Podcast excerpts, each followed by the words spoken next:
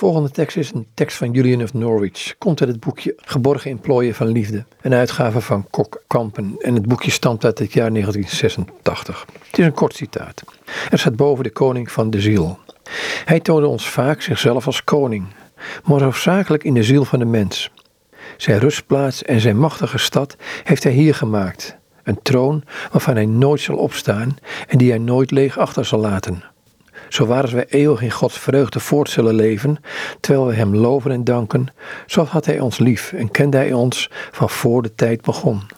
Er kan waarachtig geen grotere vreugde zijn dan dat Hij die de hoogste en de machtigste, de edelste en de waarachtigste is, ook de laagste en de nederigste, de eenvoudigste en de mildste is. Deze heerlijke vreugde zal ons getoond worden als we Hem ontmoeten. Al dus Julian of Norwich. Zij leefde trouwens eind 14e eeuw.